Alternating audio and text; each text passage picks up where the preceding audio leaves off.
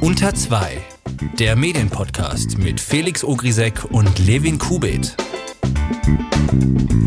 Herzlich willkommen zu einer neuen Folge von Unter 2 nach der Winterpause. Ich hoffe, ihr hattet schöne Weihnachten und seid gut ins neue Jahr gerutscht. In dieser ersten Folge in 2019 haben wir wirklich keine Kosten und Mühen gescheut, haben Himmel und Hölle in Bewegung gesetzt, um uns jetzt zum ersten Mal persönlich gegenüberzusitzen, Levin. Es ist wirklich legendär. Es, es ist fantastisch. Wir hätten damit nie gerechnet, dass sowas jemals passieren würde. Und bei unserem ersten Date gleich zu spät zu kommen, Herr Kubert, was war da los? Tut mir wirklich leid. Dann äh, lassen wir das jetzt einfach beiseite und äh, starten in äh, unsere Themen. Kleiner Überblick. Äh, wir sind heute sehr wissenschaftlich und studienlastig unterwegs und wollen da vor allem so ein bisschen in die Zukunft des Journalismus äh, schauen. Und jetzt fangen wir aber an mit den Meldungen.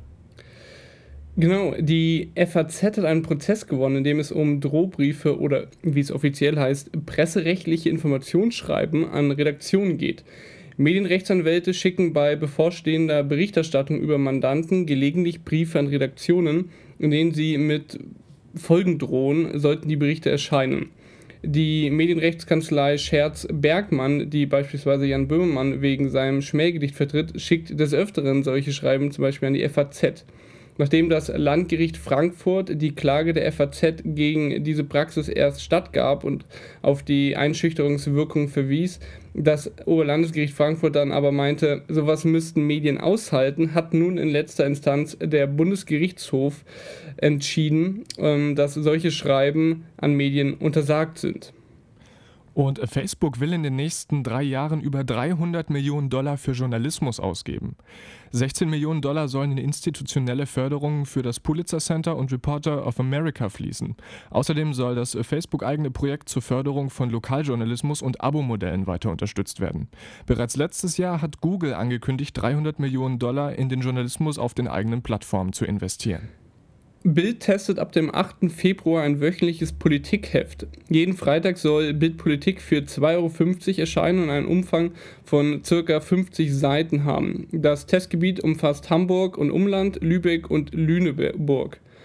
Das Blatt soll nicht die üblichen Rubriken umfassen, sondern in Ärger, Freude und Neugier gegliedert sein. Mit dem Erscheinen am Freitag schließt Bild auch die Lücke, zwischen der Zeit, die am Donnerstag herauskommt, und dem Spiegel, dessen Printerscheinungstag der Samstag ist. Erst Ende vergangenes Jahres hatte Bild ein anderes monothematisches Heft aus dem Markt genommen, die Fußballbild. Yannick Hendricks darf weiter bei seinem Namen genannt werden.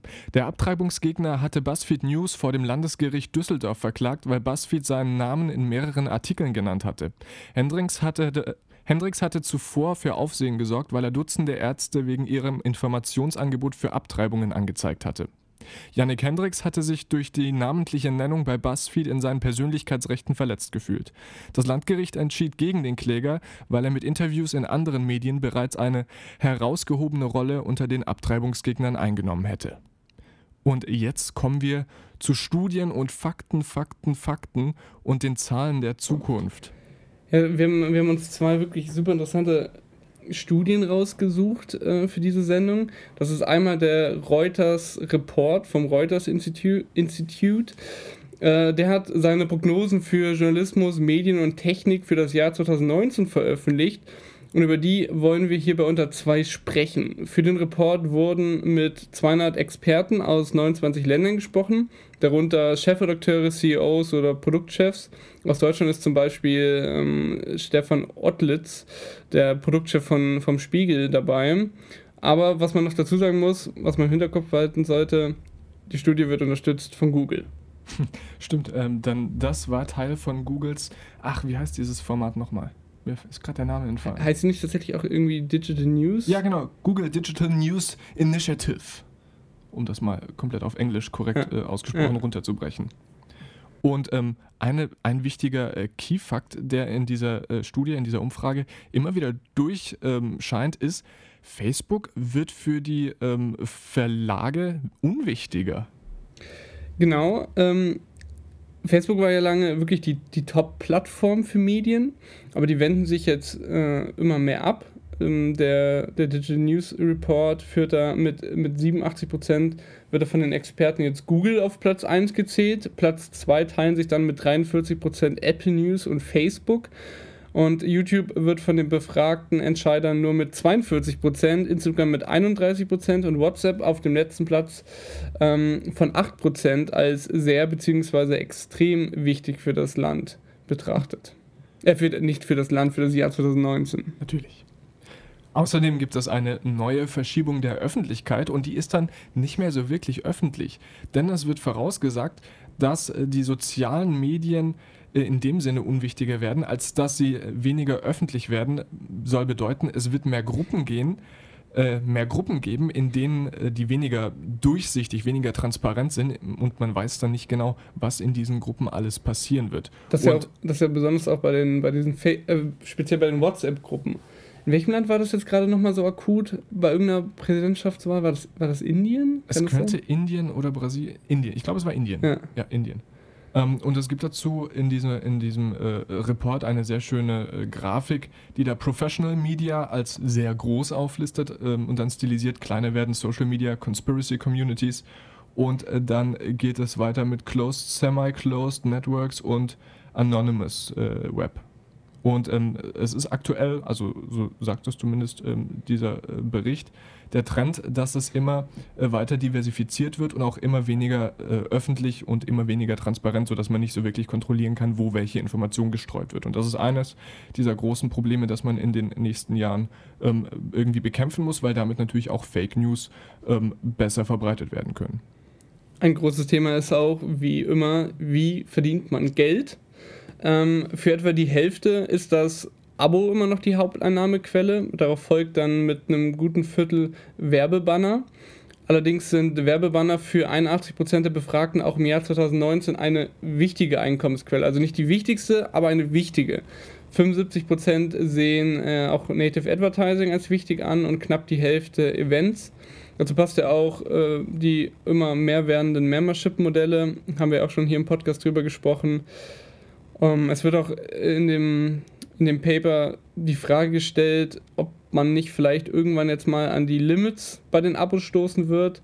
Äh, was auch noch ganz interessant ist, dass Spenden immer relevanter werden. Außerdem wird auch über die steigende Awareness der User bei ähm, der Zeit im Internet, die man verbringt, äh, berichtet.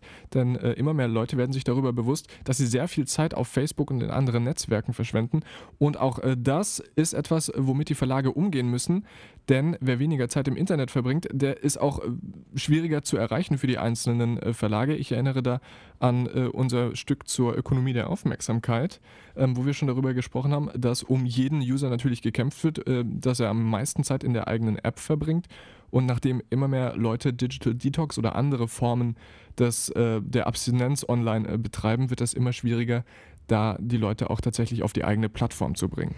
Passend dazu zeigt die Umfrage auch, dass sich die Verlage auch immer mehr um, um das Wohlergehen der Mitarbeiter sorgen. Denn 62 Prozent äh, der Befragten sorgen sich um mögliches Burnout von Kollegen und 56 Prozent über die Diversität in den Redaktionen. Äh, auch die Fragen, ob Personal gewonnen oder und gehalten werden kann, steht auf der Agenda für das neue Jahr. Außerdem könnte es im Jahr 2019 noch mehr Kooperationen zwischen Medien geben. 71 Prozent der befragten Experten finden, dass Nachrichtenorganisationen Technik und Abwicklungsarbeit teilen sollten. Gut zwei Drittel sehen das auch bei der Zusammenarbeit für Werbung so und die Hälfte auch für journalistische Ressourcen und Berichterstattung. Felix, wir hatten da, als wir, als wir gestern oder vorgestern zum Vorgespräch telefoniert haben, hatte ich dich auch gefragt, ob du das gut findest oder wie, wie du das findest, dass jetzt so viele Medienunternehmen Kooperationen machen, auch wirklich so, so auch einzelne Redaktionen, zum Beispiel der Spiegel mit, mit, mit, mit dem BR. Ähm, also grundsätzlich glaube ich, dass das ein Gewinn für den Journalismus ist.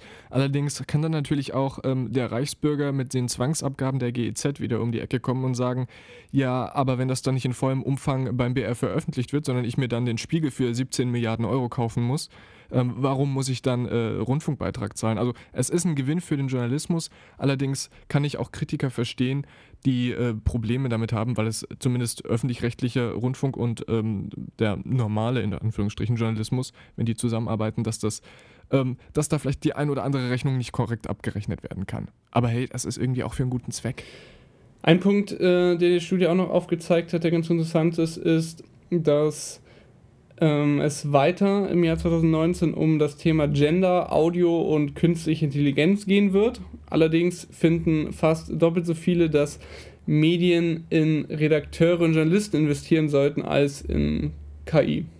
Was mich übrigens sehr beruhigt. Ich habe heute mal in Vorbereitung auf, auf ähm, diesen Fakt ähm, eine Website besucht, die äh, angibt, wie wahrscheinlich es ist, dass unsere Jobs durch Maschinen ersetzt werden können. Da bin ich heute in der äh, Vorlesung zufällig drauf gestoßen.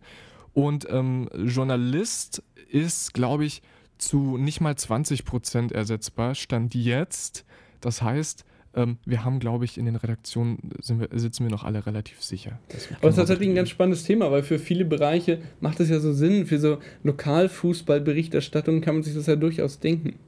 Ähm, ja, also das würde natürlich das einfache Weitergeben von Informationen sehr erleichtern. Das Problem ist natürlich, wenn dann mal eine Information ähm, nicht eindeutig ist oder Interpretation bedarf, da scheitert dann die Maschine. Ja. Ähm, ich kann mir durchaus vorstellen, dass zumindest bei ähm, gesprochenen Inhalten das in Zukunft äh, relativ äh, gut ersetzt werden kann. Vielleicht muss man es immer noch selber schreiben, aber vielleicht braucht man den Sprecher nicht mehr. Ähm, Adobe hat da schon vor zwei Jahren eine relativ äh, gutes, äh, gute Software auf den Markt geschmissen, die gruselig gut klingt. Ähm, aber ich hoffe einfach, dass sowohl die Sprecher als auch die Redakteure noch lange in den Redaktionen sitzen werden, auch bei den in Anführungsstrichen einfachen Sachen wie äh, Kreisliga. Das war also der Reuters Digital News Report. Es gibt noch eine weitere Studie, eine, eine weitere Forschung, die in den letzten Wochen, seitdem wir nicht mehr gesendet haben, publiziert wurde, aber wirklich interessant ist, denn rechte und Fake News-Rufer werfen ja den Medien oft vor, über die sogenannte Flüchtlingskrise viel zu positiv berichtet zu haben. Und genau das hat sich jetzt die Studie auf den Spuren der Lügenpresse von Professor Dr. Maurer und weiteren der Johannes Gutenberg Universität Mainz angeschaut. Hm, geprüft wurde da die Richtigkeit und Ausgewogenheit der Medienberichterstattung in der Flüchtlingskrise. Mhm, und kurz für die äh, Zahlenfetischisten und Statistiker unter euch, das ist eine quantitative Inhaltsanalyse von der Uni Mainz, vom Institut für Publizistik. Und äh, da wurde dann ähm, anhand äh, Fakten überprüft, ähm, um genau zu sein. Die äh, Berichterstattung wurde mit einem Codebuch analysiert und äh, dann wurde auf Statistiken von Ämtern, also zum Beispiel die Kriminalstatistik vom BKA und ähm, die Statistiken vom BAMF zurückgegriffen, um das mit den ähm, Nachrichten abzugleichen. Die Forscher haben sich da zum Beispiel eben die Richtigkeit der Berichterstattung angeschaut. Sie haben ähm, dann die Häufigkeit der Berichte herangezogen und herausgefunden, dass sich das Ausmaß der Berichterstattung einigermaßen mit dem Anstieg der Zuwanderung gesteigert hat. Allerdings ist das nur bis September 2015 der Fall. Ab dort wird immer weniger berichtet, hat sich vielleicht irgendwie ausgelutscht. Man, kann man durchaus so sagen, Redaktionen sind ja auch irgendwie müssen schauen, was aktuell ist, ja. nicht was wichtig ist. Das ist eine Abwägungssache. Also die Berichterstattung sind runtergegangen, obwohl die Zuwanderung immer stärker geworden ist. Ähm, das hat sich dann aber ganz stark geändert nach der Silvesternacht 2015-16. Mhm, die ähm, Medien, die da ausgewertet wurden, waren übrigens die FAZ, die Süddeutsche und die Bild auf der Zeitungsebene. Und dann auf der anderen Seite gab es noch die Fernsehmedien, nämlich die ARD Tagesschau um 20 Uhr, die ZDF heute um 19 Uhr und die äh, RTL aktuell um 18.45 Uhr, also die ähm, Hauptnachrichtensendungen der jeweiligen ähm, größten Nachrichtensendungen in Deutschland. Ein Vorwurf der Rechten war und ist ja, dass die Medien überproportional über Frauen und Kinder berichtet, berichten würden, obwohl vor allem männliche Zuwanderer nach Deutschland kommen.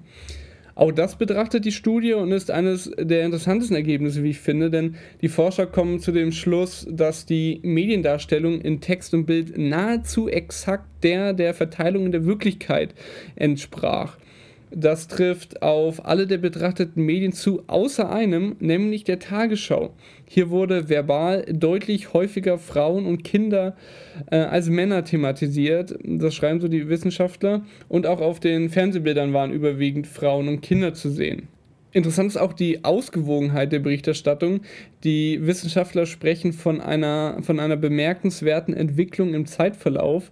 Nach Ereignissen wie der Entscheidung, die Grenzen zu schließen, wurde Berichterstattung dann immer negativer. Davor war sie eher positiv geprägt. Ähm, pickt man sich dann die einzelnen Medien raus, hat Bild in dem, in dem untersuchten Zeitraum recht ausgewogen berichtet das bedeutet in der Studie, dass gleich viele positive wie negative ähm, Bewertungen vorkamen. FAZ und äh, die Süddeutsche Zeitung berichten überwiegend positiv und die öffentlich-rechtlichen fast ausschließlich positiv. Aber über den Flüchtling als Mensch, also wenn man den betrachtet, der wurde recht positiv berichtet, aber wenn man sich dann die Zuwanderung an sich anschaut, wird äh, die in den Beiträgen insbesondere bei Bild und beim ZDF als Gefahr dargestellt. Bild und FAZ haben als konservative Medien auch überwiegend den Interessen der einheimischen Bevölkerung Platz eingeräumt, die anderen Medien eher den Interessen der Zuwanderer. Außerdem bemängelt diese Studie, dass äh, viele Berichte nicht äh, in sich ausgewogen seien. Das bedeutet, dass nicht gleichermaßen über Positives und Negatives berichtet wurde. Ähm, man muss dazu sagen, diese äh, Berichte wurden auf zwei Ebenen analysiert. Also einmal in sich selbst, was der Text selbst hergibt, ähm, ob er positiv oder negativ ist, und dann einmal noch in der Gesamtsumme mit allen anderen Texten. Und es gibt dazu. Darf ich mal kurz äh, reinkrätschen? Grätsch, bitte. Blutgrätsche muss denn ein Bericht unbedingt, wenn über etwas berichtet wird, ausgewogen im Sinne von gleich viel positiven wie negativen beinhalten? Das, das macht ja in vielen Situationen keinen Sinn. Ja, das ist das, was ich der Studie auch äh, ankreiden würde. Ähm, ich halte es nicht, also für kein valides Argument zu sagen, dass ein äh, Text in sich nicht argumentativ äh, oder, oder positiv negativ ausgeglichen ist. Denn äh, es gibt einfach Situationen, da kannst du dann keinen Stellvertreter von der anderen Partei fragen. Da ist einfach eine Faktenlage da, die du dann so weitergibst. Im besten Fall interpretierst du noch ein bisschen, hilfst dem Leser dabei noch ein bisschen, um es äh, verständlicher zu machen. Aber ich halte es für absurd, dass man in einem äh, Nachrichtenartikel dann immer beide Seiten zu Wort kommen lassen muss. Vor allem ist es eben gerade in der Flüchtlingskrise schwierig, weil du kannst ja keinen Stellvertreter aus den Flüchtlingen so, das ist jetzt der Vorsitzende der syrischen Flüchtlingskommission, der dann herkommt und den O-Ton gibt ähm, zum Gegenargument. Also äh, ich glaube, so einfach funktioniert das nicht, aber das ist ähm, eben auch eine Schwäche der quantitativen Inhaltsanalyse. Bei einer qualitativen wäre das vermutlich äh, besser weggekommen. Was die, was die Studie, finde ich, wirklich nochmal gut zeigt, dass, oder sie entkräftet einfach viele, oder nicht alle, aber viele der, der Vorwürfe und Argumente, die, die die Rechten immer gegen die sogenannte Lügenpresse gerichtet haben. Mhm. Und äh, hier, Lügenpresse, da ist ja auch bestimmt irgendwas dran. Das ist nämlich auch ein guter Grund, mal vom Verfassungsschutz beobachtet zu werden, dachte sich auch der Deutschlandfunk. 13 Uhr, die Nachrichten zunächst, die Übersicht. Der Verfassungsschutz stuft die ARD, Verzeihung, die AfD nach Medienberichten als Prüffall ein. Ja, aber Felix, wie sah eigentlich unter zwei vor zehn Jahren aus? Oh, da, das ist da, äh, da war das. Pff, ha, da gab es da schon Internet? Ja, da gab es schon Internet. Da war das eine Katastrophe. Horst, Seehofer, Horst Seehofer war doch schon in den 80er Jahren online. Ja, der, der, der, ist seiner, der ist seiner Zeit voraus. Ähm, ja, es, es, äh, du sprichst etwa auf die Hashtag 10-Year-Challenge an. Was war das denn nochmal? Ähm, das ist eine super coole Challenge, bei der du unter gegebenem Hashtag ein Bild von dir von heute und von vor zehn Jahren postest. Das ist eine richtig coole Community-Aktion. Aber es gab da zumindest Überlegungen, dass da mehr dahinter stecken könnte. Mm, mm, ja, denn man hat sich so überlegt, hey, das ist ja eine super Gelegenheit für Facebook, damit die ihre Gesichtserkennung äh, verbessern können, wenn man unter einem Hashtag gebündelt sehr viele Bilder von Leuten mit zehn Jahren Unterschied hat und damit könnte man dann super den Algorithmus trainieren. Und so ähnlich äh, ist das ähm, garantiert. Das hat, äh, das hat TechCrunch äh, schon vor ein paar Monaten geschrieben, denn Facebook nutzt ja die Instagram-Fotos schon lange, um auf deren Hashtag-Basis Analysen äh, zu betreiben.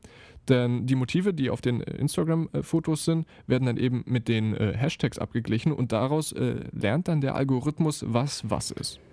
Algorithmen waren vielleicht im Anfang des 20. Jahrhunderts noch nicht das größte Thema, äh, aber das Urheberrecht, und das ist auch heute noch, mh, mm, und auch wenn wir jetzt schon Mitte Januar haben, können wir, finde ich, ruhig mal noch was sagen, was das Jahr 2019 unter anderem ein bisschen besonders macht. Denn mit dem Jahreswechsel sind einige Kunstwerke gemeinfrei geworden. Heißt, sie stehen nicht mehr unter Urheberrecht. Dazu zählen Werke von Charlie Chaplin oder Romane wie ähm, Agatha Christie's Mord auf dem Golfplatz. Diese Werke sind jetzt im Internet frei verfügbar. Eigentlich hätten diese Werke aber schon früher gemeinfrei werden sollen, nämlich ursprünglich 75 Jahre nach ihrem Erscheinen. Allerdings wurde für sie ein Erlass verhängt, ähm, der das Urheberrecht um 20 Jahre verlängert. Sollte es bei dieser Regelung bleiben, würde bald im Jahr 2024 auch schon äh, die erste, der erste Mickey Mouse Film frei verfügbar werden. International wird, neu, wird neuer deswegen auch schon äh, Public Domain Day genannt.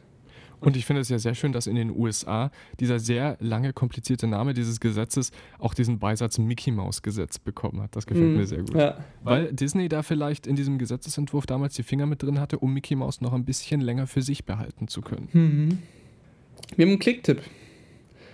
Was ziemlich amüsant ist, denn beim Medienbranchendienst TUI 2, das ist jetzt vielleicht nicht ganz so amüsant, aber beim Medienbranchendienst TUI 2 gibt es von Zeit zu Zeit die Kategorie Mein Homescreen bei der Medienmacher ihre Smartphone-Homescreens vorstellen, so wie wir das hier bei Unter 2 auch schon gemacht haben.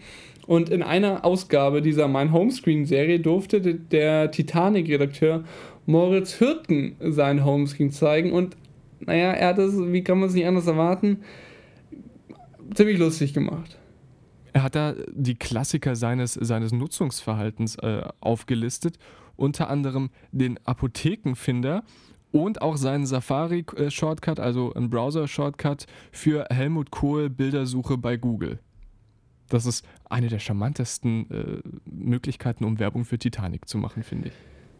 Felix, sonst sprechen wir immer am Schluss unseres, unseres kleinen Podcasts hier über Sachen, die uns in der vergangenen Woche nicht gefallen hat. Jetzt waren wir mhm. aber schon ganz schön lange nicht mehr hier. Mhm. Was hat dir denn in letzter Zeit, in den letzten Monaten nicht gefallen?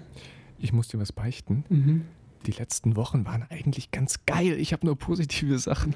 Das ist nichts, ja, das ist aber schön. Ja, ja, das ist gut. Das ist gut, das ist sehr gut. Das liegt aber auch daran, dass ich äh, mich zurzeit einfach sehr viel mit schönen Dingen im Leben beschäftige, wenn die Uni schon nicht so klappt. Dann lass mich mal mit dem anderen, mit meinem Negativen anfangen, damit ja. wir das wirklich mal weghaben. Die ZDF-Journalistin Nicole Diekmann stand nämlich in den letzten Wochen äh, massiven Hasstiraden gegenüber, nachdem sie die sehr simplen und wohl eigentlich selbstverständlichen Worten äh, Nazis rausgetwittert hat. Und als sie dann gefragt wurde, wer für sie denn ein Nazi sei, und sie dann sehr ironisch antwortete, jeder, der nicht die Grünen wählt, ging es dann jetzt richtig los. Und äh, dieser Hass war wirklich enorm. Allerdings hat ihn Diekmar wirklich gekonnt, pointiert, gekontert und wirklich auch viel Zuspruch von Kollegen und von der anderen Seite bekommen. Ah, sehr gut. Dann ähm, mache ich weiter mit meinem Positiven. Mhm. Ich bin wirklich gespannt. Hast du denn jetzt nur eins oder hat. Nein, nein, nein, nein. nein. Das ich mehrere? Drei. Ich habe mir sind drei positive Dinge. Das ist nur die Spitze des Eisbergs, aber mehr habe ich nicht Das wird die positivste Sendung. Ja, ja, das, weißt du, sonst würde einfach das Internet vollgehen. Mhm. Also, Punkt Nummer eins. Das Heute-Journal wird in seiner Sonntagsausgabe länger. Das wird seine Sendezeit verdoppeln von 15 auf 30 Minuten ab Ende März, äh, weil anscheinend der Zuschauerzuspruch so groß ist und ich finde das sehr gut, dass sie sich wieder richtig viel Zeit für Nachrichten nehmen. Das freut mich sehr. Soll ich gleich das nächste hinterher schieben? Mach gleich das nächste, ja. Ich bin, ich bin wirklich gespannt, Felix. Okay, jetzt müssen wir kurz äh, das ein bisschen Niveau-Limbo machen. Diese Staffel Dschungelcamp ist vielleicht die beste ever. So, jetzt habe ich es gesagt. Sehr gutes Dschungelcamp, sehr gute Autoren diesmal. Äh, das wollte ich an dieser Stelle kurz loben. Und dann natürlich das Letzte. Endlich nach so langer Zeit das Positive in der Medienbranche treffen wir uns mal persönlich. Oh, das ist aber, das ist wirklich romantisch. Viel zu cute. So, deine positiven Dinge, hau raus. Ich habe nur eine, aber, ähm, aber das ist, ich habe mich wirklich amüsiert darüber, denn Annegret Kramp-Karrenbauer hatte auf Twitter diese, diesen Späge, dieses Späge-Handle unterstrich A unterstrich K unterstrich K unterstrich. Deswegen hat sie sich vor kurzem gedacht, dass sie es simpler will und hat sich den Accountnamen AKK genommen und geändert. Allerdings hat sie vergessen, den alten Namen wieder zu sichern, damit er kein Schabernack damit getrieben wird. das hat sich aber der T-Online-Redakteur Tibor Martini äh, nicht nehmen lassen und hat sich kurzerhand mit Kram Karrenbauers altem Handle einen Account erstellt und der hieß dann nicht Annegret. Und von dort twitterte Martini dann sehr lustige Tweets wie ich möchte mich ganz herzlich für meine LGBTQ-feindlichen Äußerungen entschuldigen. Liebe ist das höchste aller Güter. Oder Digitalkompetenz heißt auch, sich das alte Handle zu sichern. Oder man stelle sich vor, äh, dieser Account wäre Mords Hirten in die Hände gefallen. Das allein ist schon ziemlich gut, aber daraufhin haben einige Medien über dieses, diese Scherzaktion berichtet und irgendwann auch der russische, das russische Propagandamedium Sputnik. Äh, Sputnik News hat natürlich einen der Tweets von dem Nicht-Annegret-Account in ihren Artikel eingebunden und Martini hat das dann mitbekommen und den Account von Nicht-Annegret in Sputnik News Sucks umbenannt. Sehr schön.